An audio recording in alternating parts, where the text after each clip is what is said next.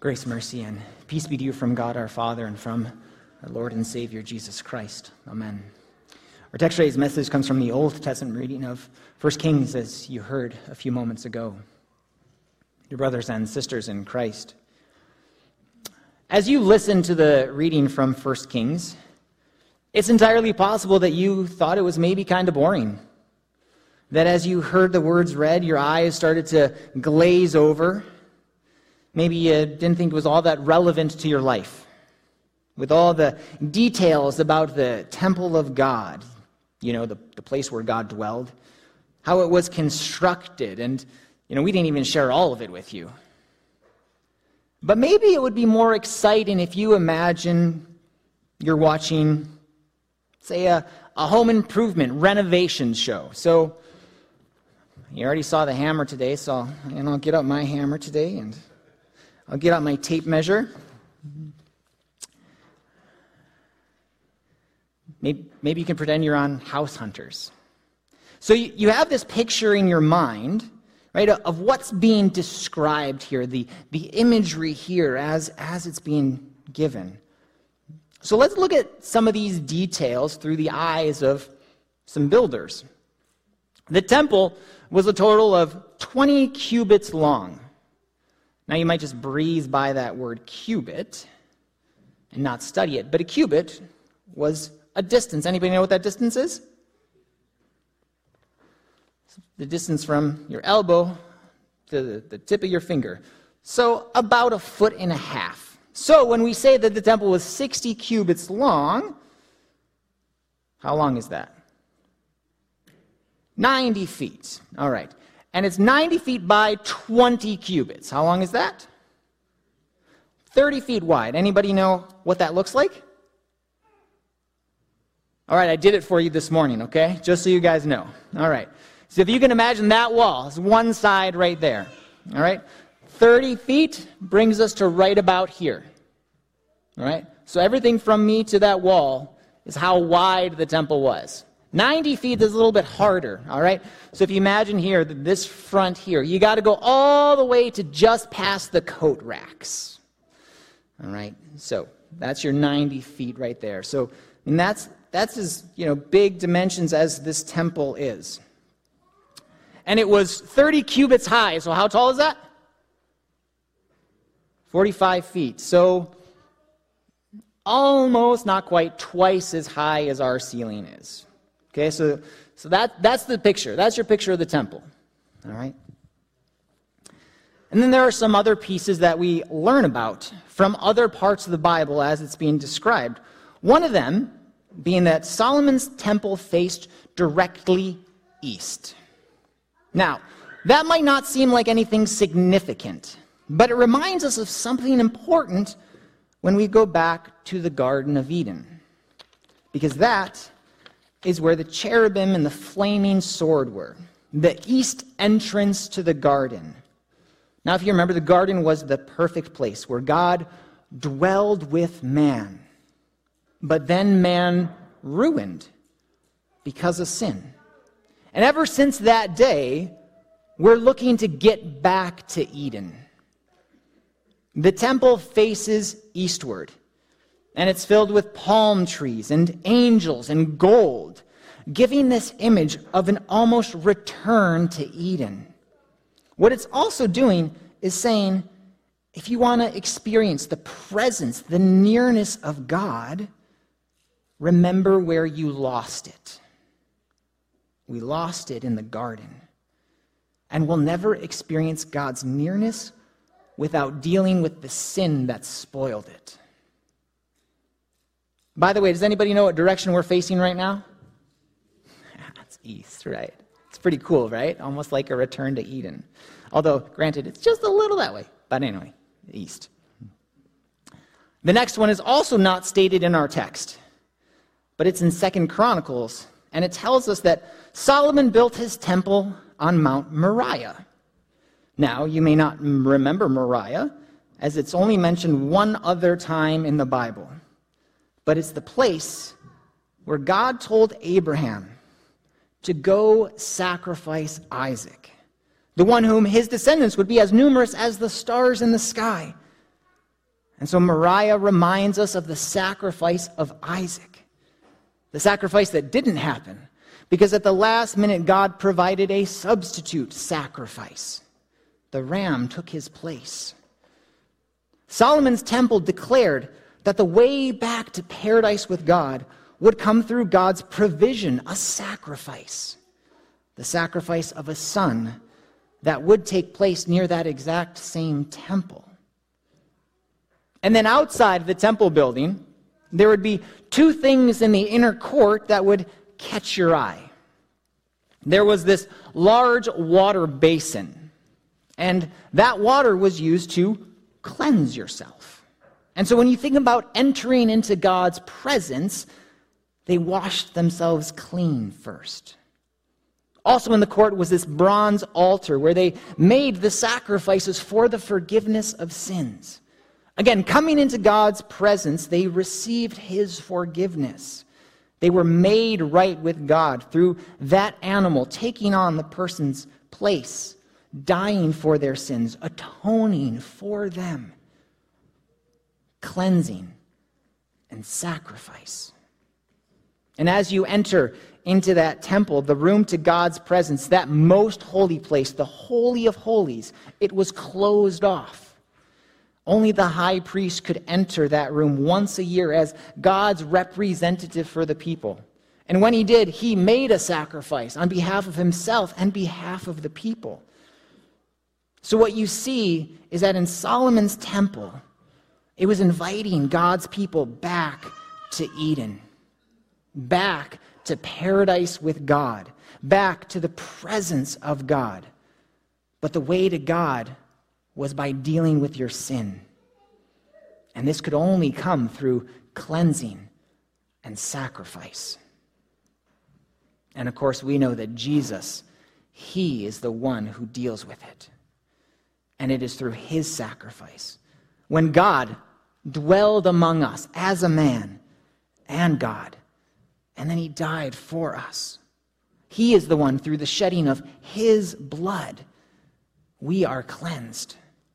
And that allows us to come into God's presence because the curtain that separated the people from that Holy of Holies was torn in two when Jesus died, giving the people direct access to God. And Jesus' resurrection opens the door to heaven. So if we want to feel God's nearness, if we want God's presence with us, if we want God to dwell with us, we cannot do it without addressing the sin that separates us from Him. We need to come and confess and admit our faults, understand that our sins deserve punishment, they deserve death, they deserve hell. And then we receive God's cleansing from the sacrifice that was provided for us through Jesus. Because Jesus knew that he was the only sacrifice that could cleanse us from all of our sin, that could lead us to him, to his presence, to his dwelling place. Just like Solomon's temple. Now we know that, we heard last week, Solomon, he asked God for wisdom, and he received God's wisdom. And he put some of that wisdom to use by building the temple for God, one of the things that he is most famous for. And in the middle of 1 Kings, God interrupts the description of the building of this temple. And he says, Concerning the house you are building.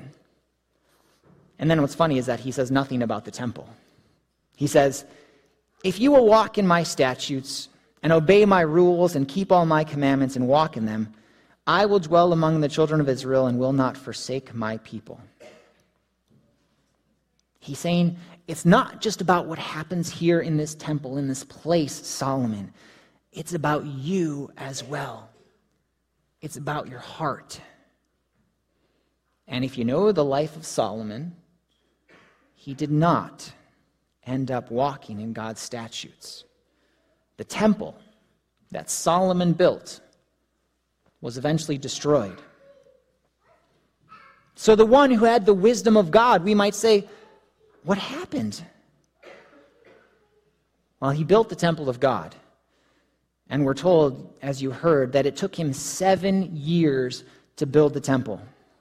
And then he decided to build a, t- a palace for himself. And it took him 13 years to build. Now, these verses are back to back for a reason.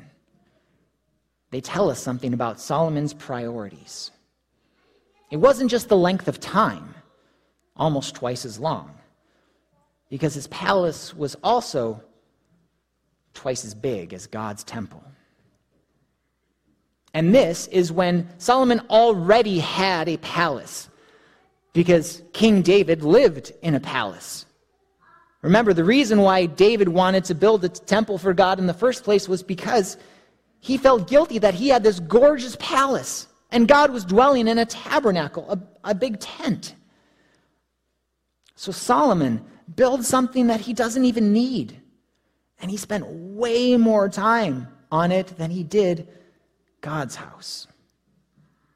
Now you might say, well, he spent way more time in his palace than he did in God's temple. Well, and to that you'd be right.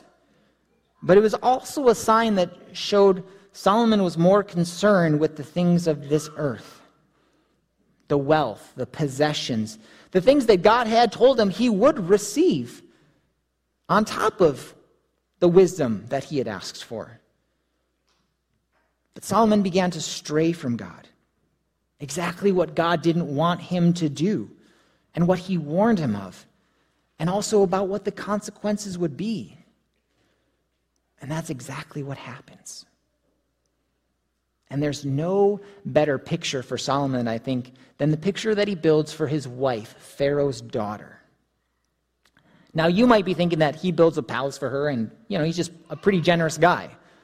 But he built it for her because, as he said in Second Chronicles, my wife shall not live in the house of David, king of Israel, for the places to which the ark of the Lord has come are holy. Well, what do you think that means? She can't stay in the palace, the temple of God where David dwelt. So, what does that say about her? That if she gets too close to the Lord, either she's going to get struck down or God will. Not just because she's Egyptian, it's because she has rejected the Lord and she has worshiped false idols instead. Now, you could easily ask of Solomon, the wise one, well, then why did he marry her? Solomon is known for building the temple of God, an enduring legacy of his life.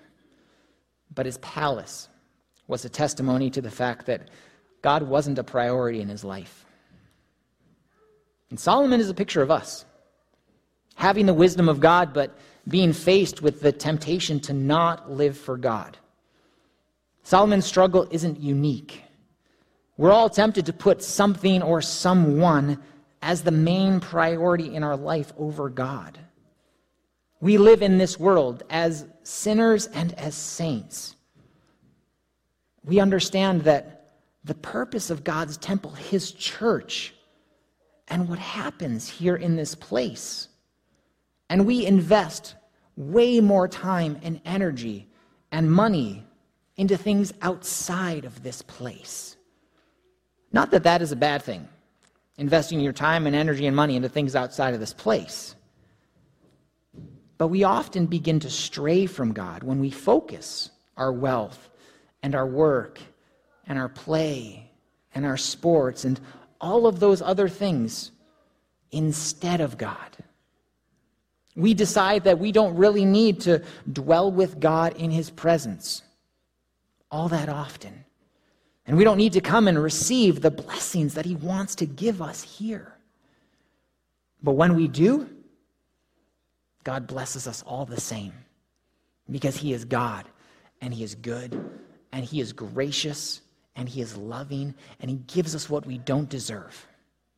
When our hearts are not focused on Him, when our hearts are far away from Him, He comes to us, just as Jesus did on earth in His death and resurrection.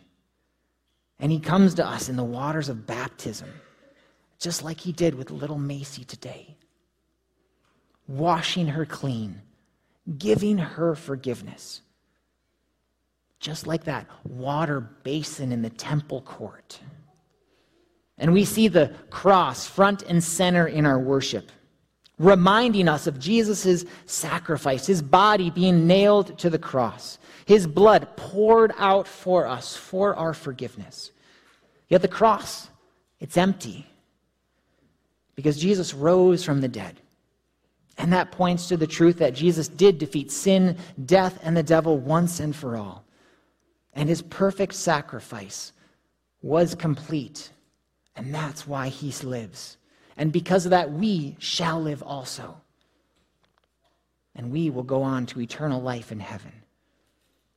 And we have an altar, just like in the temple courts. And we're reminded of Jesus' sacrifice again. And here he comes to us with his body, pours out his blood, bringing us forgiveness for our sins, strengthening our faith, giving us salvation in his supper. Now, Solomon's temple no longer exists, but we still get close to God, experience his presence through a temple. This new temple points to paradise and to the presence of God. And then in the gospel, you heard Jesus spoke about that temple that was going to be destroyed. His temple. Because Jesus is the new temple. He is the meeting place between God and humanity. He is how we retrace our steps back to Eden. He is the substitute sacrifice that God provided on Mount Moriah. He is the one who cleanses us from our sins, provides for our forgiveness. You can't experience God's presence. You can't get near to God without Jesus, without his cleansing, and without his sacrifice. And Jesus dwells in you. And he builds you up as a spiritual house, a temple, if you will. And that's what Peter talks about.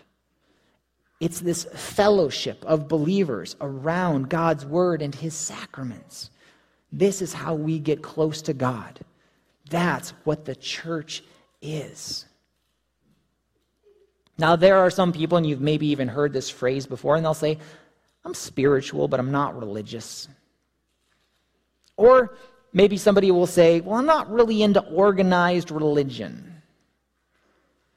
What they really mean is, I just want to do what I want and believe what I want and not have anybody else tell me otherwise.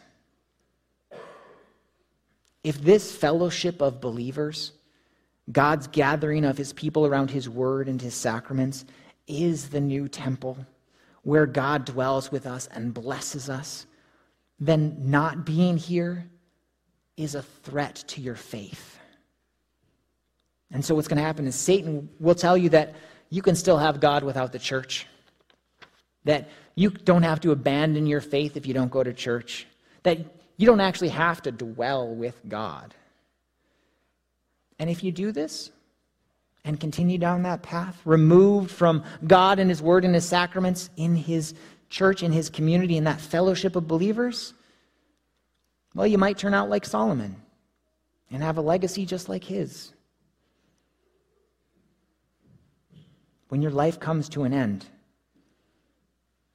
People may remember some details about your life, but they will remember what is most important to you. When they reflect on your life, what will they say is your real passion? Through Jesus' death and resurrection, through the Holy Spirit working in you, working faith in you, he makes your real passion Him.